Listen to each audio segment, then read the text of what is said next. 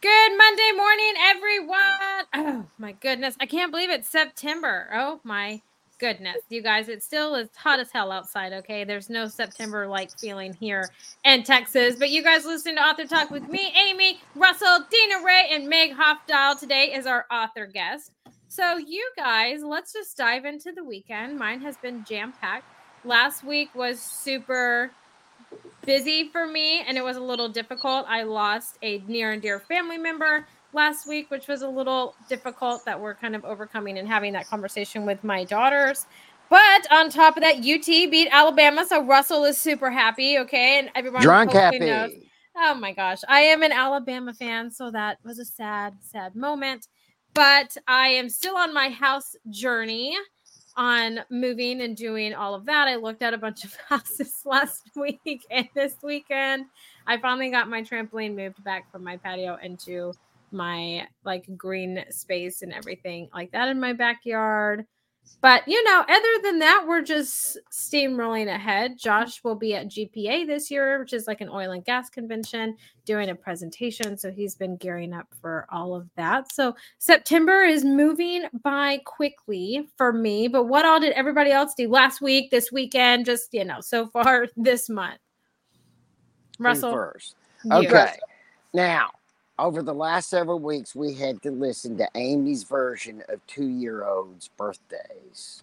Yes. And it's been like going to the dentist. Ah, so rude. this weekend, I flew to Houston for the twin two year old granddaughter's birthday. And the whole family was there. It was like a convention.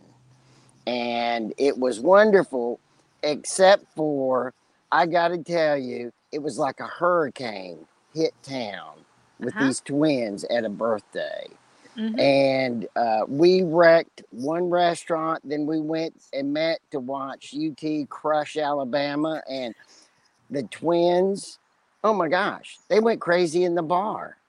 Uh, it was quite a weekend. I'm so tired I can barely move now. But it's a great weekend. Okay, and I'll just say it. You have a baby in a bar. we had multiple babies in a bar. I love it. And they had they had the karaoke stage ready to go for after the game. So that's where the babies decided they were going to turn it into their playground. I'd have been embarrassed if I hadn't been the grandfather. But since oh. I was the oh. grandfather, it wasn't my problem. No, you can't even say that. I've gotten to the point where I'm at the grocery store and my kids are arguing over some toy and they're screaming and you have flicked one because she just won't shut up and you flick her. You don't even hit her. And then she acts so dramatic as if life's over. She screams down every aisle. And now as a mom, I just keep going. Or I literally take her out of the cart and leave my cart and I'll come back another day. Like it just you keep moving. It's how it rolls. Yeah, exactly. Well, mm-hmm. um on Tuesday, I twisted my ankle. I actually thought I broke it because it was so swollen and I couldn't walk and I was limping around and I had to break out the crutches. And then I realized it's been three years since I've been on crutches and like my arms hurt so bad. So I decided I was going to stay in bed all weekend, just prop up my ankle. So I, uh, I did finish up this one book project for an author and then uh, I just pretty much stayed in bed all weekend with my leg propped up I read uh, The King of Late Night by Greg Gutfeld, and that was hilarious. I laughed a lot and watched plenty of The Mustache, which is Tom Selleck, because, you know, no one does a mustache quite like Tom Selleck. I know. That man is dreamy. I love him. And then got up, and my limp is gone. The swelling is just about down, and I don't have to go and get a cast put on my ankle. Yay, me. So, and that's it. I like it. I like it. Meg, what did you do?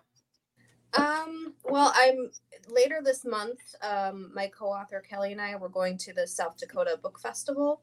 So I've been working on a lot of like Google slides for presentations. I'm actually going to be doing three different presentations. So I've been just working on those. And then I had a lovely weekend because my husband and my sons went camping um, and left me here. So uh, it was a nice, quiet house and watched some movies and read. And went out and went shopping and it was just like me time. So I can't complain. I'm feeling very rested this morning. Where's the South Dakota Book Show? Um, actually, I'm doing an event in Rapid City, and then the rest of it is in Deadwood, which will be really fun. That is going to be awesome. I'm really excited. yeah. I read lots of books set in Deadwood. What's that? I read lots of books set in Deadwood. Oh yeah. So, yeah. So I got to thank our podcast listeners. Most people listen to us during the week on our podcast, not on our live show. Uh, we thank you. We're top 10 independent book cast in the United States, and we're very humbled by it. Amy, where can people find us? Yes. So you can find us anywhere that you can look for a podcast, you guys. Amazon, iTunes, Google, Spotify, Good Pods, all of those, and so much more is where you can find us. But like Russell says, we are still shocked and amazed and having so much fun doing this. We're on eight years, Russell, coming up on nine, I guess, here in the new year. So it's been so much fun to do and have fun conversations and meet so many amazing authors. And we're currently booked all the way through to November, which is exciting. So the holiday season, you guys, I know it's only September, but I'm in holiday mode. So I don't know if anybody else has been Christmas shopping, but I have. Can you give us an update on the 12 days? Tell us what it is again and how people can find it. Yes. So the 12 days of page turners is 12 days of authors, and they're doing a holiday promotion. So it will be live on all of my channels on Author mm-hmm. Talk, all for the 12 the first 12 days of December. So this year we have over 50 authors that are percent like participating and they all have a special giveaway promotion that they're running this holiday season. So we're going to be doing that. I've been gearing up getting ready for it decorating my office because you know I have to be ahead of the game. Okay, so I, I hope so because apparently out. your office is a wreck right now because you have a cover on it again. So I'm just observing. Technically, not that's not- it's technically not true. Okay, I just didn't want to get crap from you, Russell, because I've already decorated for Christmas in my office. Okay, You wouldn't get And- crap from me because you're doing. You're getting ready for the 12 days. I am, but I'm also, you know, I have other stuff around my house too because I like Halloween. My daughter's wants to be Lilo and Stitch. I'm trying to convince them to be bluey grandma versions, but they want to be Lilo and Stitch, and I love that. So my outside's decorated for Halloween, but when you come inside, it's like it's Christmas time. Okay, I'm Christmas shopping already. I have all of those things getting ready for the 12 days because that does take up the first 12 days of December. But it's going to be a lot of fun. We have a lot of new authors this year, new holiday promotions. We have several promotions that's an entire landing page and pretty much everything is is discounted or on sale. So make sure to join us for the 12 days and just meet some amazing authors, get some new books. The best gifts you can give this holiday season is a new book to the reader in your life. But you know, and other they're than not all that, holiday books. It's not all holiday books. No, it's all kinds of books. I actually have a lot of horror books this year, um, or a lot of horror authors that are doing a lot of promotions and stuff this holiday season. So it's going to be a lot of fun. I don't know about anybody else. I like to read horror around the holiday times because the holiday times is like a horror show. It's crazy. So I like to go to the non crazy world, which is horror. But speaking of horror, Dina Ray, let's get Meg talking about all of her books and what it was like. Meg, I'm curious to know what that moment was like for you when you found out that you and Kelly were a Bram Stoker nominee. That uh, Oh. congratulations on it. That has to be amazing. Thank you. Yeah, it's surreal. It's it's really cool. Um, you know, there's something about being honored in that way and, you know, knowing that your book resonates with people and um our book that was nominated, um, The Science of Women in Horror, we worked really hard on it. It was something kind of a labor of love. And um, it's something that we feel really passionate about, which is female representation and diverse representation in horror. So it felt good that um yeah it got some it got some accolades and that and that is always nice and uh it's like the cherry on top so yeah And that was for the the women or the science of women in horror. Yes yep hmm And are they nonfiction? I'm going to assume.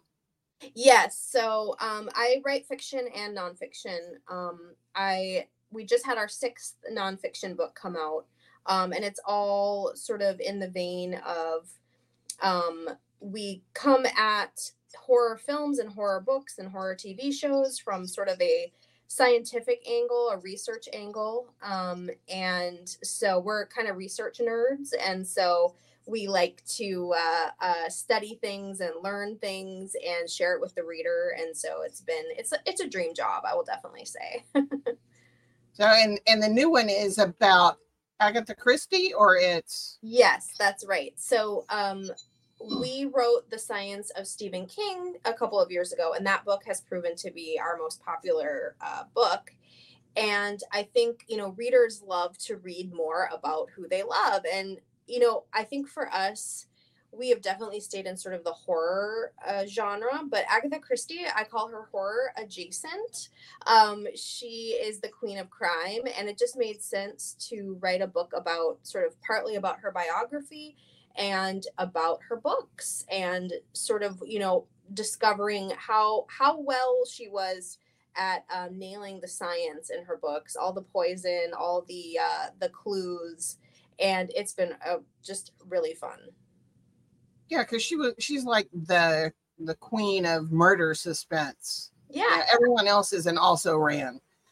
Yes so. yes. Well it's funny too because you know, when I'm out selling books or I'm interviewing, a lot of people will kind of have like a a visceral visceral reaction to horror. The word horror sometimes people are like, "Oh no, no, no, I don't do that. I don't I don't read horror." Um, or I don't watch it or whatever. But Agatha Christie, even though she's murdering people off, she often has gory scenes. Um, people don't consider her horror. You know, they consider that uh, a cozy mystery and i just kind of think that's a funny distinction and um, I, i'm trying to get people into the horror genre. That's that's what my my platform i'm always like no it really is a very complicated interesting dynamic genre. And so we're hoping to get our get our claws into people who love agatha christie and, and bring them over to the dark side. Well amy's already there Yes, I don't need to work on Amy. no, she does that. From the moment I met Meg and I heard about her dark inheritance and I read it, I was captivated. I mean, I Aww. I haven't had a book in a long time kind of keep me up at night where I'm like, I have to read something happy. Okay, I need puppies and rainbows in my life. So it's yeah, she's to me is the classification of the female version of Stephen King. So oh, I'm on the dark side. I'm here. Yay. Well, um, and has has um the Science of Agatha Christie already been released, or is it coming up? Yes, it came out September fifth, so we're just newly released, and we're excited. We had some good timing. There's a new Agatha Christie movie coming out um, this weekend, actually, uh, The Haunting of Venice, which is good timing for us. And it's kind of cool too because it just proves how relevant Agatha Christie is even now. Um, and I don't know, we're really excited to sort of get maybe younger people or people who've never heard of Agatha Christie um, to hopefully pick up this book. I know I've I've had some readers of it say like I want to go back and reread certain books or read books I haven't read, and that's always really exciting for us. Okay, I'm gonna be completely honest, and I know I feel like everybody on this call is gonna give me crap, but it's okay. Um, I had to Google when I first heard about Agatha Christie. I had to Google her because I had no idea who she was. I'm not even. I know, Russell. I see your face. I know. I know. Okay. I had to Google her, but then I was like, oh, okay. I like I know some of her her books and I've seen her covers and stuff. I just her I didn't recognize her name, but I am the youngest one on this call, so I don't feel awful. Okay, about I don't feel forty years right? I'm okay. See, I'm not the only one that says that now.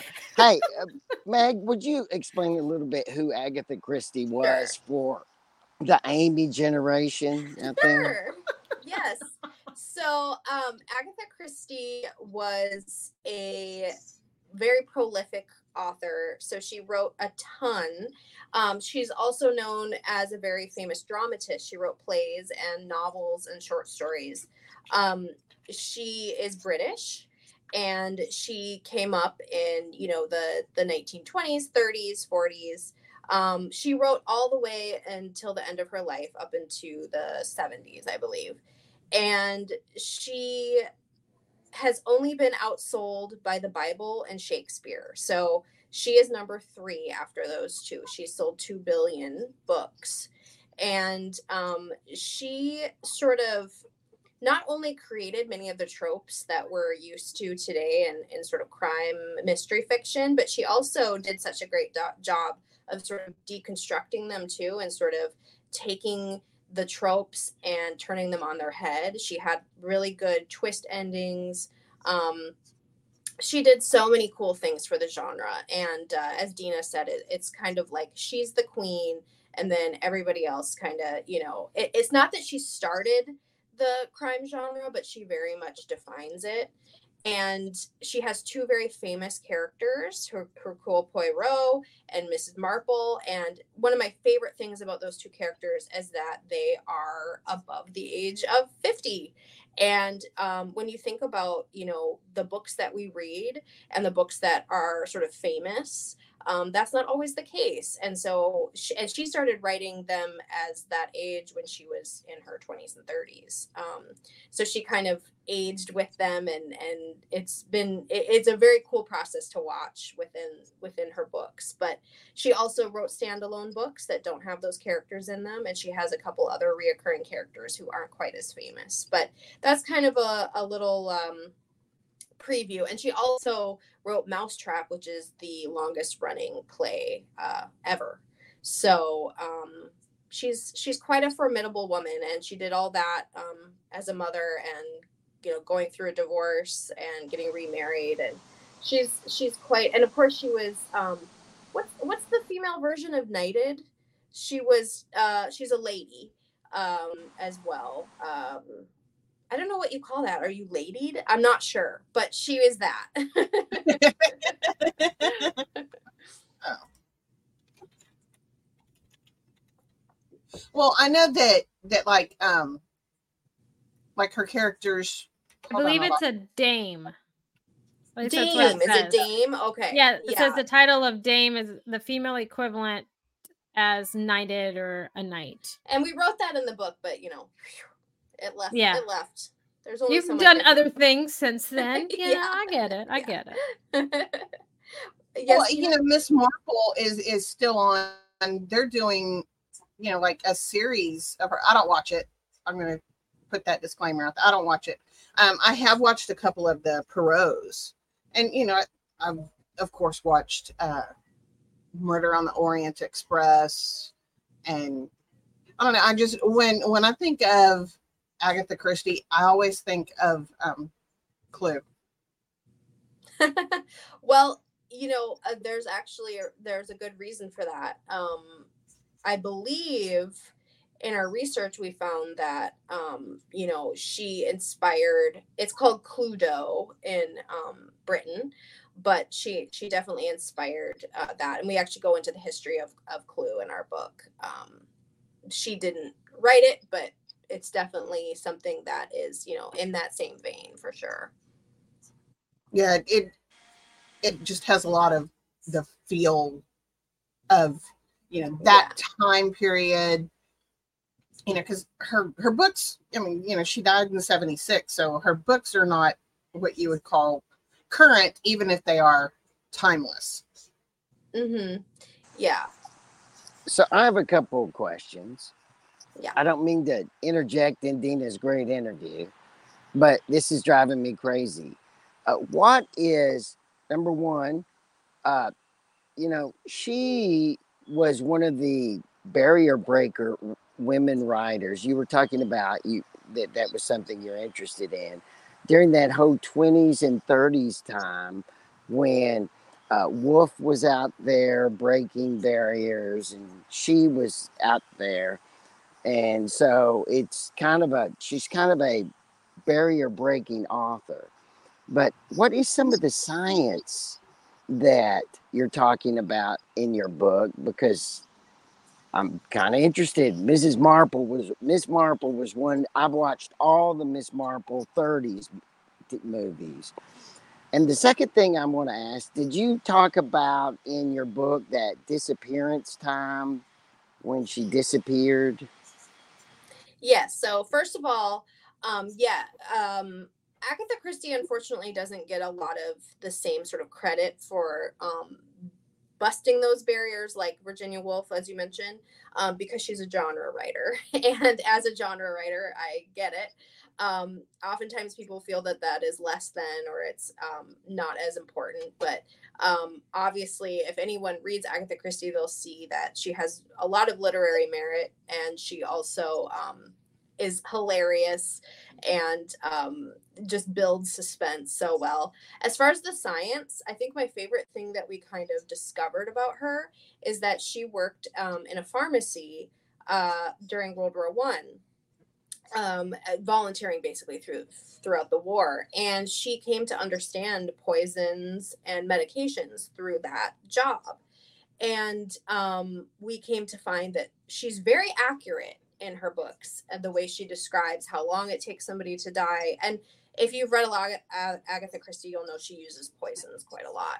Um, so that actually um, is very accurate um, as as much as she could.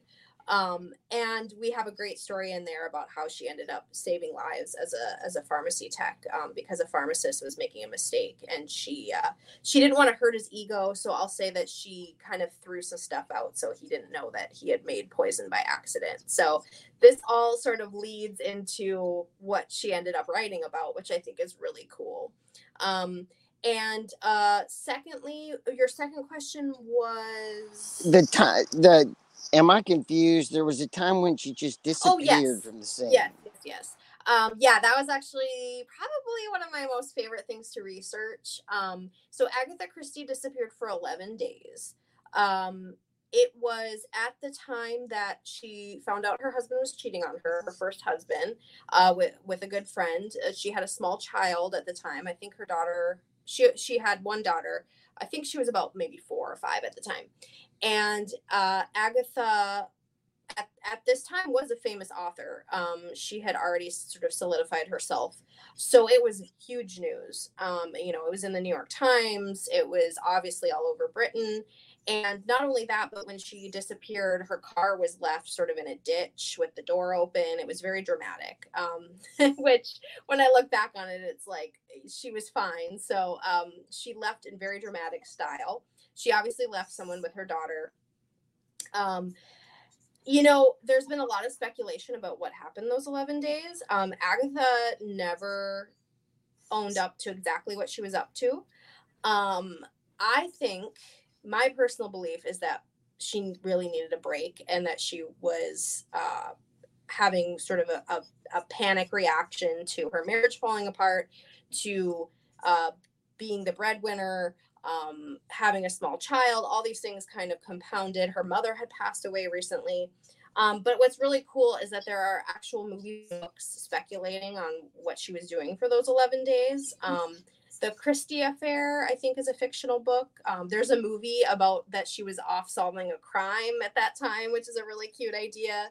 Um, she was found at a spa, and uh, so I'm thinking she was there for 11 days.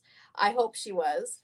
Um, and kind of creepy she, when she went to the spa and wrote her her name she wanted to write a fake name she used her the last name of her husband's mistress uh, as her last name so i think that was kind of her little her little dig maybe perhaps so uh, you know she ended up winning in the end she became the most famous author in Britain, and she married a man 14 years younger than her, and uh, she Go, won. Girl. So I love how you talk about her in the present tense. because she's because for you it seems like she's a fully rounded person still here not just someone who you read their books I like that. Yeah. I don't know if you noticed it. I'm just saying. No, I noticed it's funny it. because I think, yeah, I mean, I think I'm go I'm doing interviews about her and and she did become a really fully realized person to me. Um, I always kind of looked up to her. I started reading her books when I was probably about 13 or so. And you know, um, going back to kind of a sciency thing, there there has been research done that we talk about in the book to prove that she had dementia in her last years um, and they the researchers how they did that is they took her last few books and they proved that her uh, vocabulary had gone down um, compared to books in her earlier part of her her life. And as i was researching that because i had sort of I, I researched the book sort of chronologically because i wanted to read her books chronologically to go with her sort of biography. And at that point i was just really miffed because i was like why are we why are we kind of like digging into whether she had dementia or not? Um she was still fully writing novels um shortly before she died which i think is really impressive and even more impressive if she did have um she had some issues so I remember Mental. feeling like almost like an attack on Agatha uh, because you know, kind of like ah, this isn't good. But it's very interesting. We do include it uh, in the book because uh, you know it, it was it's an interesting sort of way to see how we can maybe find out if people have dementia from their creative works. But it did kind of bother me. So I think at that point I knew, okay, Agatha is definitely a real person to me, a, a real friend. real flesh and blood 3D yes. entity. Well, it's it's so strange that you mention her disappearing for 11 days because I had just like within the last 30 45 days I had read something about her disappearance. So, I mean, that's, you know, kind of kismet type. I Yeah. love that she was found at a spa and that she used his mistress's last name. Like that's something Amy would do. Like I'd be like, okay, you're gonna have that, and then you know we were friends, whatever. I'm going to a spa and I'm gonna Yep. use your name and send you the bill. Like that. That would be an Amy thing. I guess So- we need to get Josh a little warning just in case he ever screws up, huh? You know, yes, he definitely needs that for sure. But I So, love well, that. Uh, to to go back to Stephen King, when you wrote the Stephen King book, and you you say it's it's like your most popular, um, did you go with the in depth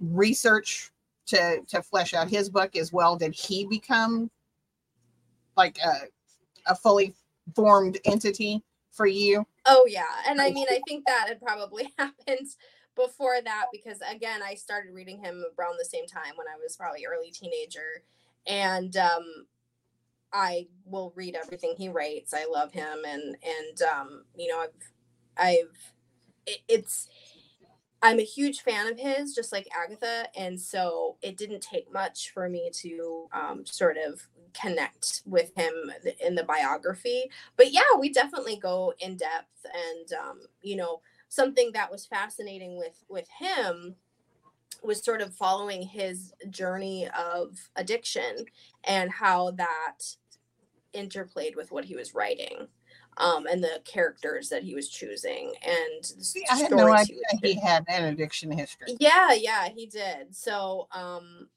it uh, alcohol and and drugs, and so it was interesting to sort of see once he sort of sobered out, um, kind of what he was writing at that point compared to what he was writing. So, um, a- and, just sort of when he, I, I know in uh, what I learned about him is that he was kind of, you know, slapped up by his wife and said you got to prioritize your your family and and get off get off these substances. And you could see that in his work. And um and there's also a, a tragic thing that happened to him as a child. Um he witnessed a, a pretty tragic death um and you can kind of maybe see that the interplay of that. And so it's really cool as an author and as somebody who loves doing literature research and loves literary biographies to sort of piece together these things and and watch their lives unfold. Of course with stephen king his life is still unfolding which is really cool um, unlike agatha.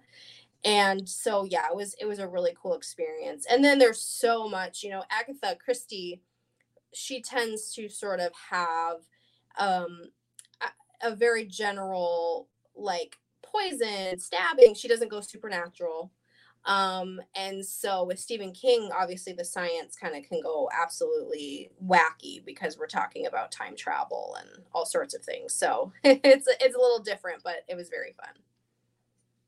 Well, um, see for Stephen King, you know, I'm, I'm like you. I, I started reading Stephen King when I was in my my teens. I I actually had bronchitis and and decided, yeah, you know, I'm I'm laid up in bed. I'm going to go ahead and I'm going to read um, The Stand.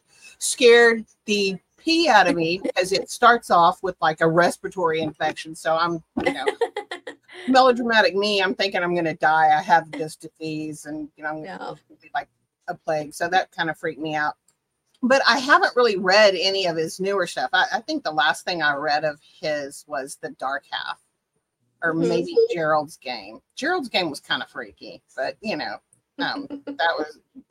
I would believe he was on drugs and drunk when Gerald's Game. Isn't so, that a movie? Isn't Gerald's yes, Game a movie? It's a great movie too. It's I think they made it a movie. I never saw the movie, so I don't know. I didn't even see the Shining until like two years ago. Adina, we can't we can't talk. I'm just okay. tell me we can't be friends. I hear that no. once a week from No, but isn't Gerald's game? Is that the one? Um, is that the Where one that had a little bit of BBS? She gets handcuffed. She yeah, she's like tied on the bed and he dies. And there's like a, a dog. I watched the trailer for it and I was like, I don't know if I can mentally handle this right now. I just don't know. But I yeah. remember and it that like that has stuck with me. I was like, oh man, like that's awful. That's just awful. But that yeah. would be my luck. So it's a great it's actually not every stephen king adaptation is great but that is a great film um it's by mike flanagan who did the Doctor Sleep film as well as like Haunting of Hill House, and um, you know he's done some really great, great films and TV shows. So that's an interesting. That's an interesting comment. I wonder which ones do you not think were good translations to the film? Oh, well, I'm a huge Needful Things fan, and there has not really been a good Needful Things film. I would love to see that. Um, I didn't really like the the second um the the 90s shining with um that Stephen King signed off on um the uh miniseries with um Rob Steven Lowe. Weber. Um the one with Rob Lowe.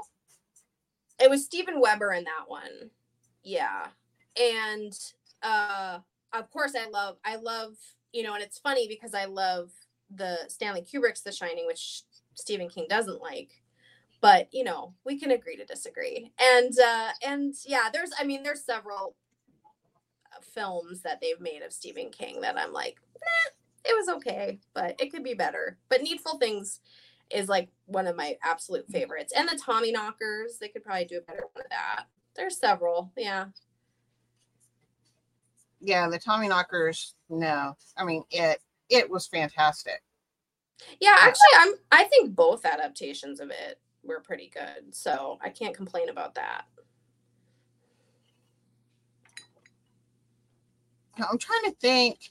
Um, yeah, because my my best friend from junior high who passed away this year, we had mm-hmm. like a girls' weekend and like binged. Just we did nothing except you know, my my favorite thing to do is lay in bed, right? So we laid in her bed and watched movies and and drank beer and ate ding dong.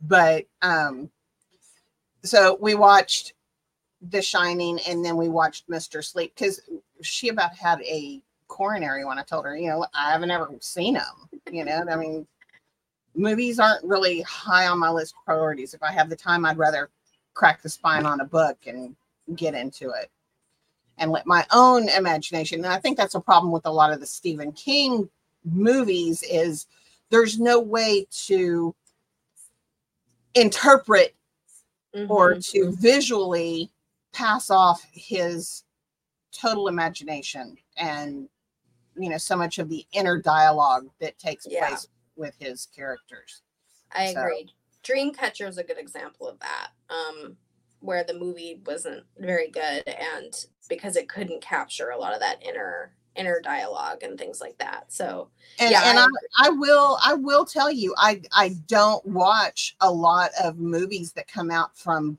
from books that I've read and that I've loved because they can't I'm I'm happier with my interpretation and my imagination of the whole thing versus what you know a screenwriter can come up with even if the screenwriter Yeah. is because of the limitations exactly So- there there are limitations and there always i'm seems to be that snob kind i'm of sorry when you when you leave a when you leave a uh, a movie that was based on a book you love there's always something you're kind of like oh i wish they could have done this or that but yeah i agree Yeah. it happens just like probably 95% of the time mm-hmm. So I have yet to to see a based on movie that even came close to to matching the uh, the words on the page. So yeah so I just I don't set myself up for irritation. So Good. I have a couple of other questions then. yes Ba- the first one based upon what Dina just mentioned, yeah and that is the translation of the book to the movie. Mhm. And when she said that she read The Stand when she had bronchitis, and I I wonder if you think that the music that they used in the TV series The Stand was able to help translate the horror of The Stand to the viewer better. I think that because I think they had great music in that. What did you think of the series? Is the first question. Oh, I think it's good. I mean, I, I think they did a pretty good job. I'm glad that it they made it into um, you know, a mini series um, because the stand would be really hard to cover in 90 minutes. Um, and yeah, the music for sure. Um, you know, and that's the thing is is books, right? You only it sounds like limited when you only have words, but when you have a whole team of people working on a film and you can you, you can have amazing composer and you can have somebody who really captures the atmosphere. Um, I'm I'm a huge fan of when you know for like Doctor Sleep for example I think was done really well. The Shining, like I said, because Stanley Kubrick kind of did his own thing with it, which I think was kind of actually made it a better film. Um, so yeah, I mean, uh, there's a lot more in the toolbox uh, for filmmakers to sort of get into that scary.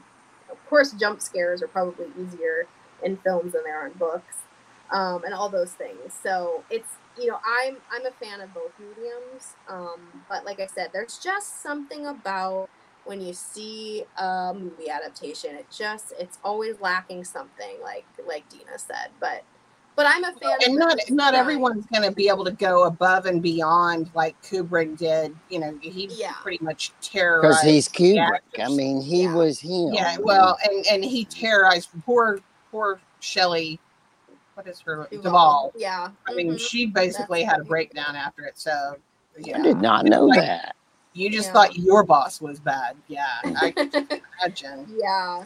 Okay, I, I do have an important question to change the subject because I, the people that listen to us will want to know.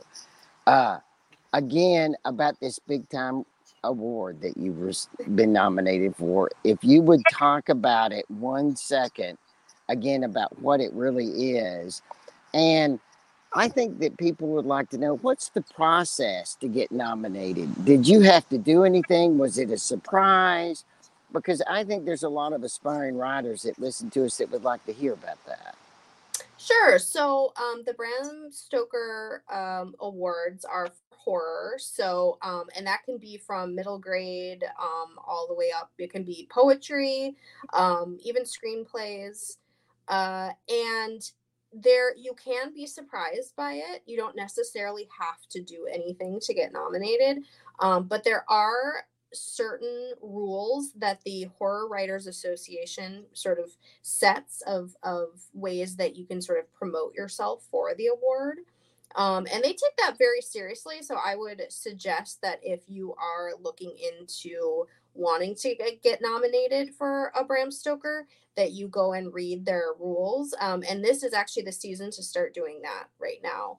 And that includes that you can send one email to the Horror Writers Association uh, members. That includes that you can um, send a you can do one facebook post uh, i believe on a saturday yes one um, on the horror writers association facebook page um, so but there are very very strict rules and you don't want to like you know start doing stuff and then get on the, the bad side of the hwa uh, especially if you plan on being a horror writer for a long time.